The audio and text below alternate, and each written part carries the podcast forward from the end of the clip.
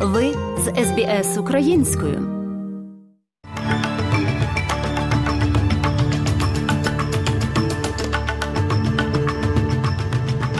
Доброго дня, шановні радіослухачі.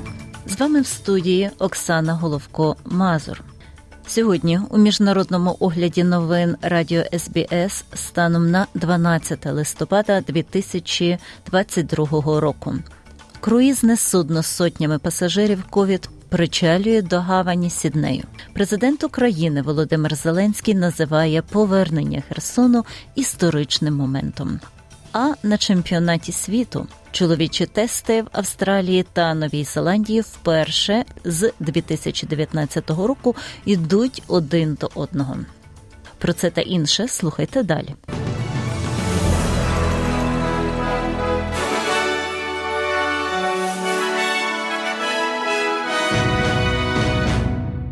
За даними гуманітарної організації Save Children, посуха призвела до найбільшого потоку біженців до Кенії за понад 10 років. Понад 55 тисяч сомалійців, переважно жінок і дітей, прибули до Кенії з вересня цього року. За оцінками сотні людей щодня прибувають до трьох таборів у Дааві в пошуках їжі та притулку після того, як їх вигнали зі своїх домівок. Найгірша посуха за 40 років, а також триваючий конфлікт. Кількість нових біженців може зрости ще на 66 до кінця 2000 2023 року, оскільки Сомалі перебуває на межі голоду, повідомляє робоча група з координації надзвичайних ситуацій в Дадаабі. Це вже другий випадок, коли посуха штовхає біженців із Сомалі в без того перенаселений комплекс для біженців, в якому перебувають понад 200 тисяч. Енергетична компанія, яка зруйнувала бульдозером священне місце для чоловіків аборигенів у південній Австралії, не взяла участі у примиренні після того, як розслідування виявило, що компанія порушує міжнародні принципи. Міфологічна пам'ятка Давенпорт біля порт Огасти була зруйнована у 2020 році під час будівництва 270-кілометрової лінії електропередач. Чоловіки Контака Ендрю та Роберт Старкі є зареєстрованими зберігачами сайту, і відповідно до законодавства Південної Австралії компанія повинна була зв'язатися з ними. кажуть, що енергетична компанія Електронет зруйнувала бульдозером дюни, які були місцем зустрічі племені із західної пустелі та центральних озер. У червні Електронет повідомила SBS News, що шкодує про спричинену шкоду і що це було передано старкі, але чоловіки кажуть, що з ними не зв'язувалися щодо місця і не запропонували на церемонію зцілення. Остаточний звіт організації економічного співробітництва та розвитку ОЕСП Опубліковано цього тижня показує, що компанія не змогла зв'язатися з Starcase протягом виділених 12 місяців або виконати інші рекомендації. За словами міністра енергетики Ізраїлю, знадобиться кілька років, перш ніж він зможе збільшити постачання газу до Європи. Ізраїль і сусідній Єгипет у червні підписали угоду з Європейським Союзом про постачання більше газу до блоку, оскільки він прагне диверсифікуватися від Росії. Але виступаючи в міністерстві економіки та клімату Німеччини, міністр енергетики Ліор Щеллат сказав, що мене деякий час, перш ніж нові поставки, поставки будуть доставлені згідно з угодою.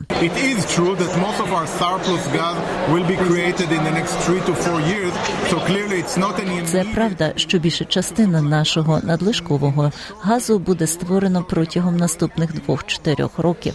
Тому очевидно, що це не будь-яка негайна можливість постачати газ у короткостроковій перспективі. Ми говоримо про відносно невелику кількість, але я думаю, що це сигналізує про важливість здатності здатності Ізраїлю постачати газ до Європи та про важливість, яку ми в Ізраїлі бачимо, як в нашій здатності допомагати Європі в її кризі. Круїзний лайнер Majestic Princess пришвартувався у гавані Сіднею, де висадилися сотні пасажирів COVID-19. За оцінками він має високий рівень передачі на борту. Зафіксовано принаймні 800 випадків COVID бригади швидкої допомоги стояли біля закордонного пасажирського терміналу, коли люди готувалися до висадки. New South Wales House повідомила, що оцінила рівень ризику COVID-19 на судні як третій рівень, що є найвищим у категорії круїзних лайнерів. Штат переживає нову хвилю передачі ковід, яка, за словами органів охорони здоров'я, спричинена новим підваріантом Омікрон.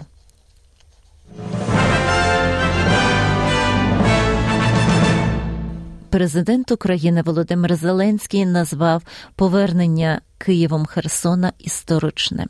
Він сказав, що українські сили вже дислоковані в південному місті біля виведення Росії. Президент Зеленський висловив гордість за українців, які встояли під час зрадницьких місяців російської окупації. Ніколи не відмовлялась від України.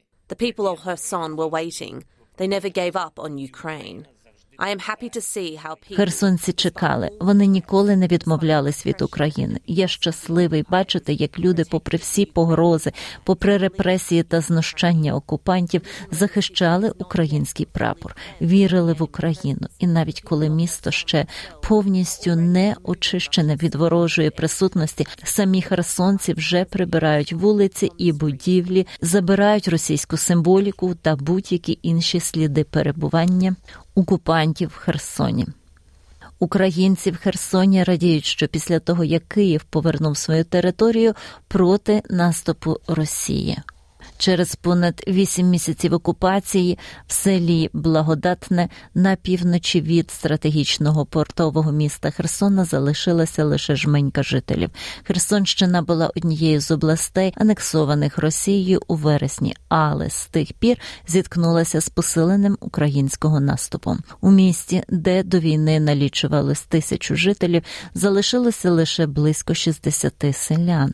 Місцевий Житель Юрій Навальчук каже, що відчуває полегшення, коли Україна повернула собі територію після місяців терору під російською окупацією. Просто захват. I am just excited. We waited for it very much. Я просто в захваті. Ми цього дуже чекали. Ми знали, що цей день настане, що наші хлопці нас визволять. Ми їм дуже вдячні. Це були дев'ять місяців жаху.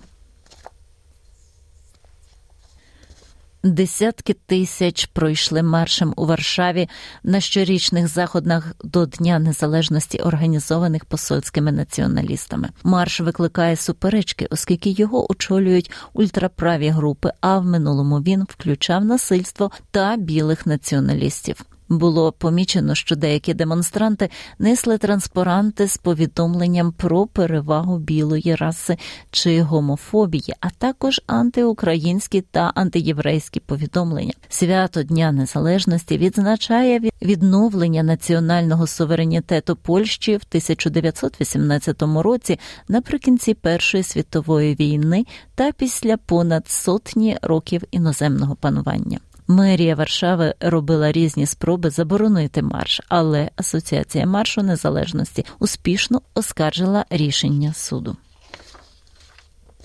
Благодійне судно, що перевозило понад 230 мігрантів, врятованих у морі, пришвартувалося у французькому порту в п'ятницю після того, як його відхилила Італія, оскільки війна слів щодо їхньої долі між двома країнами посилилася. Корабель пришвартувався у військовому порту в Тулоні з мігрантами, включаючи десятки дітей, врятованих із Середземного моря в жовтні, оскільки імміграція є делікатною проблемою в обох країнах. Міністр внутрішніх справ Франції Жеральд Дарманен назвав заборону право італійського уряду благодійного судна осудливою та егоїстичною. Прем'єр-міністр Італії Джорджія Мелоні назвала реакцію Парижа незрозумілою і невиправданою, додавши, що Італія не може бути єдиним пунктом призначення для мігрантів з Африки.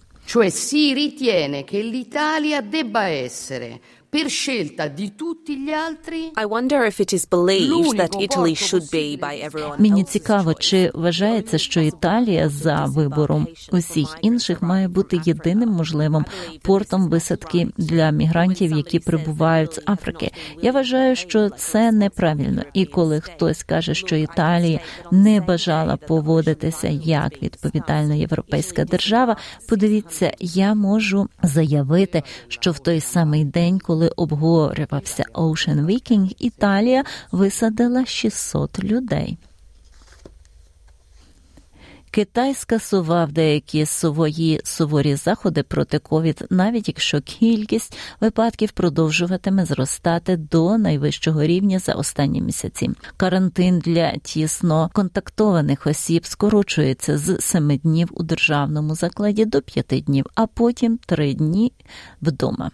Чиновники також більше не реєструватимуть вторинні контакти, тобто багато людей уникатимуть карантину. Пом'якшення деяких обмежень через ковід відбулось через кілька тижнів після того, як Ці Цзіньпіна було відновлено на посаді лідера партії на історичний третій термін, і він провів своє перше засідання щодо ковід з новим комітетом у четвер.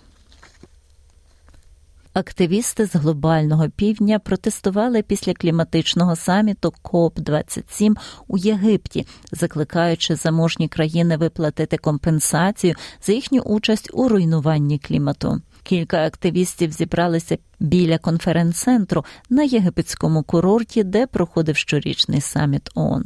Кліматичні активісти вимагали від багатьох країн виплатити репарації за збитки, завдані глобальним потеплінням. Активістка та член організації Fridays for Future Інна Марія Шеконго каже, що настав час серйозно прийняти кліматичні зміни багатьом країнам. Вікторія готується до ще однієї потенційної надзвичайної ситуації, коли сильна погода може спричинити серйозні повені на північному сході. У деяких районах очікується до 90 мм опадів, сильний дощ із великим градом, також можливий для решти штату Вікторії. У штаті оголошено понад 50 надзвичайних сповіщень, попередження про велику повінь на річці Мюррей. Є побоювання, що рівень води може піднятися до рівня руйнівної повені 1975 року в низинних районах. Влада також попереджає громади нової південної валії, схильні до повеней, підготуватися до небезпечних вихідних, коли очікуються дощі та грози. Управління охорони здоров'я нової південної валії повідомило про сповіщення після того, як щонайменше вісім осіб були госпіталізовані з отруєнням унаслідок вживання великої кількості насіння маку. Влада повідомляє, що люди цілеспрямовано вживали велику кількість як напій. Вони попереджають, що високий рівень природного хімікату, який міститься в сирому насінні маку, може спричинити отруєння. Симптоми можуть включати судоми, сильний біль у м'язах, спазми. Судоми та скутість у відділі охорони здоров'я нової південної валії зауважують, що ніхто не отруївся після вживання маку в хлібобулочних виробах, тому що приготування руйнує отруйну речовину. Випадки також були зареєстровані в інших штатах. Мак є дуже регульований але цінною культурою, яку багатонаціональні фермерські компанії перетворюють у потужні знеболювальні, що відпускаються за рецептом, а нелегальні виробники використовують рослину для виготовлення героїну. Уряд Австралії оголосив про нову модель контролю за кібербезпекою після злому Мері Бенк.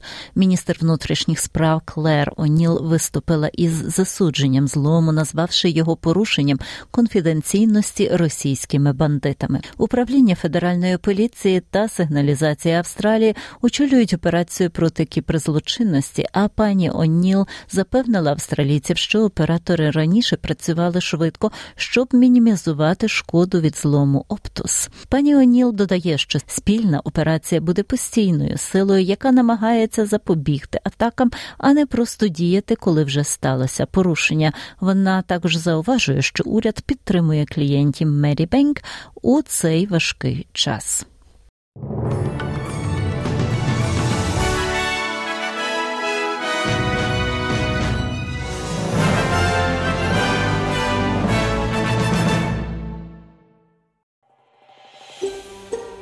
Хочете почути більше подібних історій?